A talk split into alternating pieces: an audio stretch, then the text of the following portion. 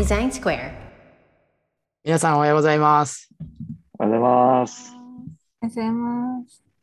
GTC の雑談タイムです。はーい。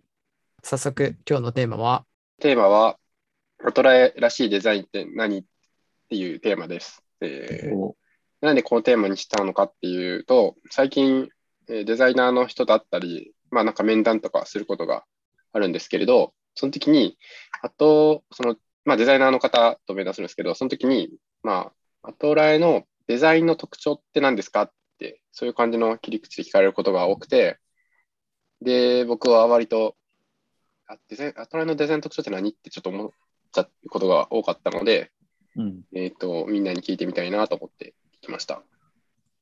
なるほど。なんて答えればいいんだろキノピーは、なんて答えるんですか？う。ん、そうですね。っていう感じになりました。何も答えてない。なんか真摯にデザインには向き,、ま、向き合ってますみたいな感じになったけど、なんかその特徴とまで言われると、これを強みにみたいな、まあ強みにっていうことでもないかもしれないですけれど、強みにっていう感じではもしかしたらやってないなと思っていて、もちろんね、ちゃんとデザインのこと考えてやってるっていう話はあるんですけれど、なんかこう、いろんなデザイナーせっかくいるんで、その視点で、なんか、いろんな視点でこういう強みがあると思うとか、こういう特徴あると思うって話を聞けたら、まあ、次からはもうちょっとしっかり答えられるようになるかなと思いまして、うん。こう聞いてみようかなと思いました。なるほど。今日はちょっと一人ずつ振る時間がないんで、あれですじゃあなんか書いて書いてますね。そうですね。書いてくれている人のとこから、アトラエらしさって難しいですよね。絶対これアトラエのデザインですよねって分かるってことですかね。いやー、そう、だからそんなことイメージするとむずいですよね。で、なんかその、むずい方に話持っていくと、まあ俺はそんな感じになってて、あ難しいなって思ったっていう感じですけど、まあ、あえて言うとしたらみたいなのでもいいかもしれないですけど、ここでデは。ザインって作られたものを見ると、あ、この人が作ってるんだろうなみたいなデザインってありませんか？見たあり感じ。ますねね。あ、うんわかるわかるなんかこう例えば柏さんが作ってるのかなって思ったら、あ、やっぱそうだったみたいな。なんかそう、なんか、こ、こではあるけど、やっぱり、その、アトラエとして、会社としてっていうのはあんまないですよね。制作会社でもないし。うん。ううんん、確かに。そうですよね。これ見たときに、なんだろうな、なんか、それぞれの、まあ、いつも言ってる話だけど、それぞれのデザイナーの特徴がやっぱりあるじゃないですか。うん。でなんかそれを、こう、一個にまとめる必要はないかなっていう気がしてるので、ただ、アトライという看板をし背負ってるデザイナーが突き詰めてるみたいな、すっごいずるい答えだけど、突き詰めた最高のアウトプットがされているというのがなんか理想かなっていう気がしてるので、その中で今、久美ちゃんが言った、あ、これはアトラエの村上さんが作ったやつだ、みたいなのがわかるとか、うんアトラエの木下さんが作ったやつだっていうのがわかるみたいなのが、なんていうかな、アトラエらしいんじゃないかなとは思うんなるほど。う。うん。うん今回、その、まあ、すごい短い時間の中で、あ短い時間の中でっていうのは、あの、あの、俺がこの問いを投げて、今日の朝投げたんですけど、その中で答えてくれた人がなんかいたりとかして、うん。藤田さんがその、言ってくれたその、しっかりロジックのあるデザインとか書いてくれてたと思うんですけど、それもでもまあシンプルに書いて確かにそうだなっていうか、ロジックをが、まあみんながみんなそこからスタートするわけじゃないですけれど、割とそこはちゃんとロジックっていうところも無視しないで進むとか、そういうのは確かにシンプルに確かになって、こういう答え方は、まあ一つ、さっき、さっきあのさっき言った側面もちろんあると思うんですけれど、なんかいくつかの側面で嘘じゃないというか、うんでも思ったりしました。どうですかね？なんか入ってきづらい。やっぱ純粋にかっこいいからとかじゃなくて、なんでこのデザインにしたかっていうのを、まあ、しっかり話せるレベルで作ってる。うんうん。そうですよね。そう言おうとする人うんが多いですよね。おそうですね。そういう人が多い。うんまあちょっとドックベースに書いてないですけど、なんだろいいっすよ。う。なんか、いや、本当に今、藤沢さんが言ってくださったことそのままなんですけど、なんか、魂のあるデザインみたいなうん。感じなのかなっていうのが、アトライらしいのかなって、ちょっと思ってます。されたら、魂がこもってるデザインですって。ああ、そう、なるほどなんか、ね。なんだろう、みんなそこに対して、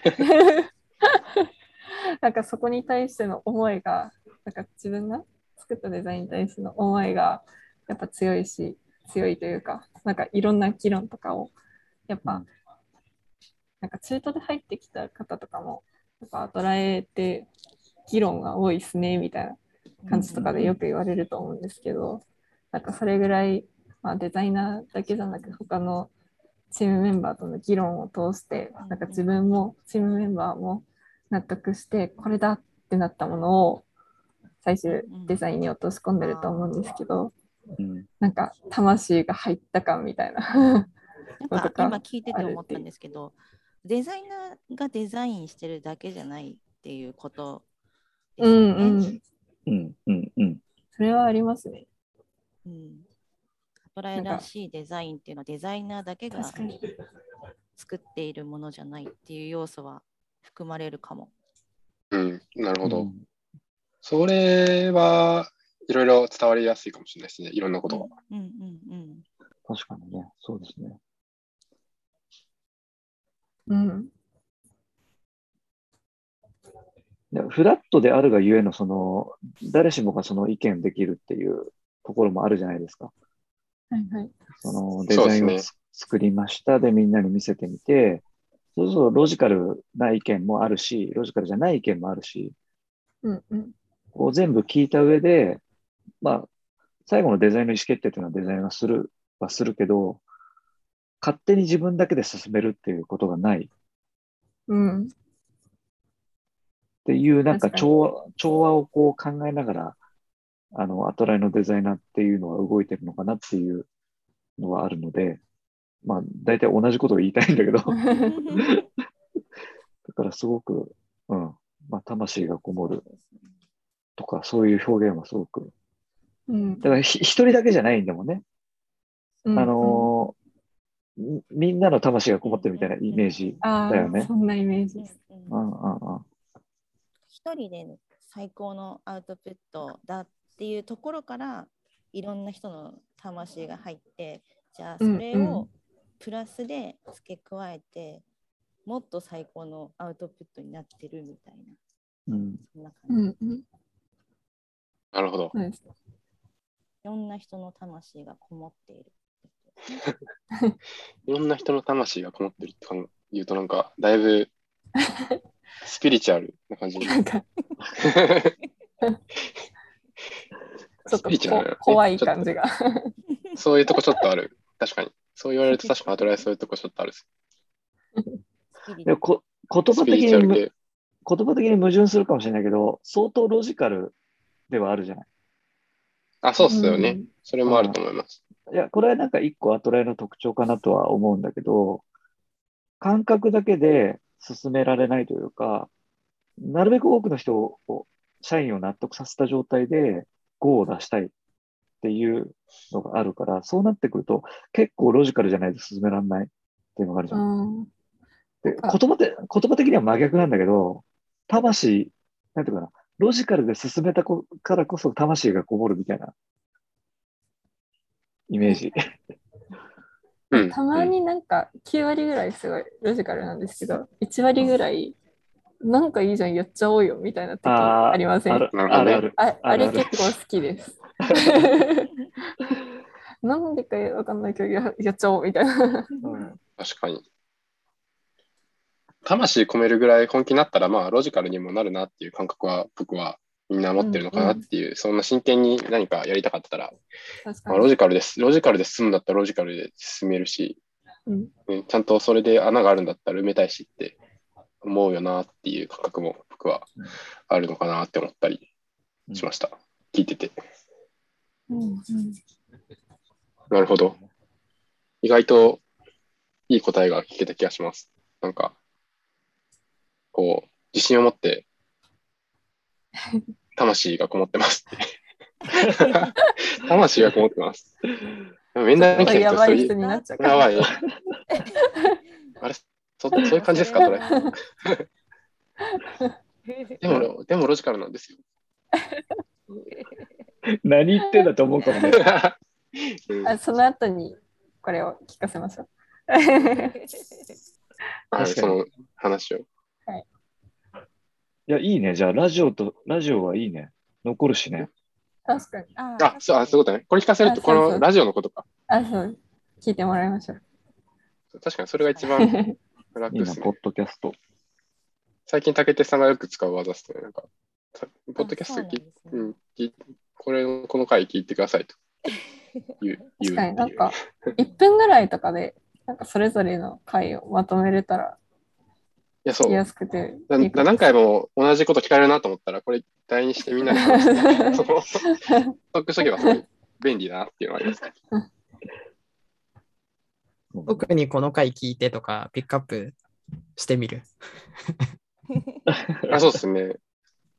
みんながいると割とこう、ああ、確かにみんなこう思ってる。なんかさ、あとそのみんな思ってるんですかの、そのファクトをこう伝えるのって非常に難しいというか、うん俺は言ってるけど、俺の後ろのデザイナーとかエンジニアと確かどう思ってるかは伝わらないとか、結構なんかあるような気がするんで、うん。今この感じで喋ってて、割となんかいろいろ、なんかそういうふうに話喋ってるっていうこの雰囲気自体が、うんうん。まあめちゃくちゃ大事だったりするのかなって思ったりはうん。してます。うん。あかね。は、あかねはこれ、ローム線なのかな？ね そんな首振ってる。入れませんってことかな。大丈夫、大丈夫、入れます。あかねはどうですか？なんか、聞やいててなんか思った？いや 変なタイミ私結構。カッキーさんが言ってることがわかるって感じです。カッキーね、カッキーは資料に書いてくれてるんだよね。ちょっと長いからどこを読もうかって感じ。関わるすべてのしあすべての人の幸せを追求し、それをデザインで実現しようとする姿勢があるかどうかがアトライらしいデザインの特徴。そしてその実現しようとしているものがより多くの人にインパクトを与えられるものなのか問い続けて、アウトプットに臨むのがアトライらしいデザインの特徴。これ、そう、これ、あのね、あ、はいごめんなさい。ちょっと横取りしてあれなんですけど、これ、その、これデザイン抜いても別に成立するんですよ。なんか、うんうんこうあの、アトラエの特徴でこれ通るんですよね、これ。なんかその、いや、なるなと思って、それも確かにって思って、いや思ってたんですよね。うんデザインの話じゃなくなるんですよね、デザインの話しようとしても。いや、アトライあるあるなんだよな。なんか、なんていうかな、追い求めてるものが職種に関わらず、みんな同じ方向を向いてるっていう。こんなこと言ったらマジで宗教みたいで怖いけど、あのグリテンラジオとかで話してても、いろんな職種の人が呼ぶんだけど、結局言ってることみんな一緒みたいな、ありがち。そしてごめん、やっぱ俺も茜のあれを取っちゃった。行動しちゃった。うんちょっと、あかね、なんか喋って。喋りづら。喋りづら。ごめん。ごめん、ごめん。なんか喋ってはやばいですね。えー、アトライらしいデザインわかんない。なんか、すごいファジーな私のイメージなんですけど、なんか森美術館あるじゃないですか、六本木の。うんなんかあそこって結構いろんな、なんだろう、作品が交代で展示されてると思うんですけど、結構その、そのイメージがあって、うんなんか、いろんなタイプを、えーちょっと言葉にするとやっぱ難しいね。なんか、うん。まとめられないな。それアベンジぞれのャーズかな。デザイナーがなんか個性が違うみたいな。個性が違うというか、個性豊かでみたいな。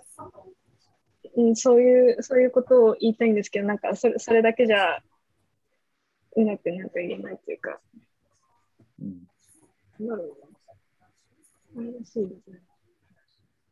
小林さんが言ってたの、今、アベンジャーズって言ってましたけど、なんか、あまあ、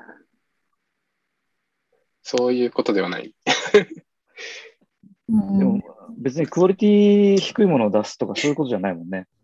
うんその、そこに展示されてるものが全部クオリティ高く、それぞれの思いが乗ってるみたいなイメージかな。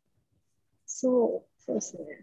なんかデザインっていうと結構狭くなっちゃうかもしれないんですけど、アトラエのそのビジョンとかにみんな追求して、そのそれがたまたまデザインだっただけみたいなイメージの方が強いんで、なるほど、なるほど。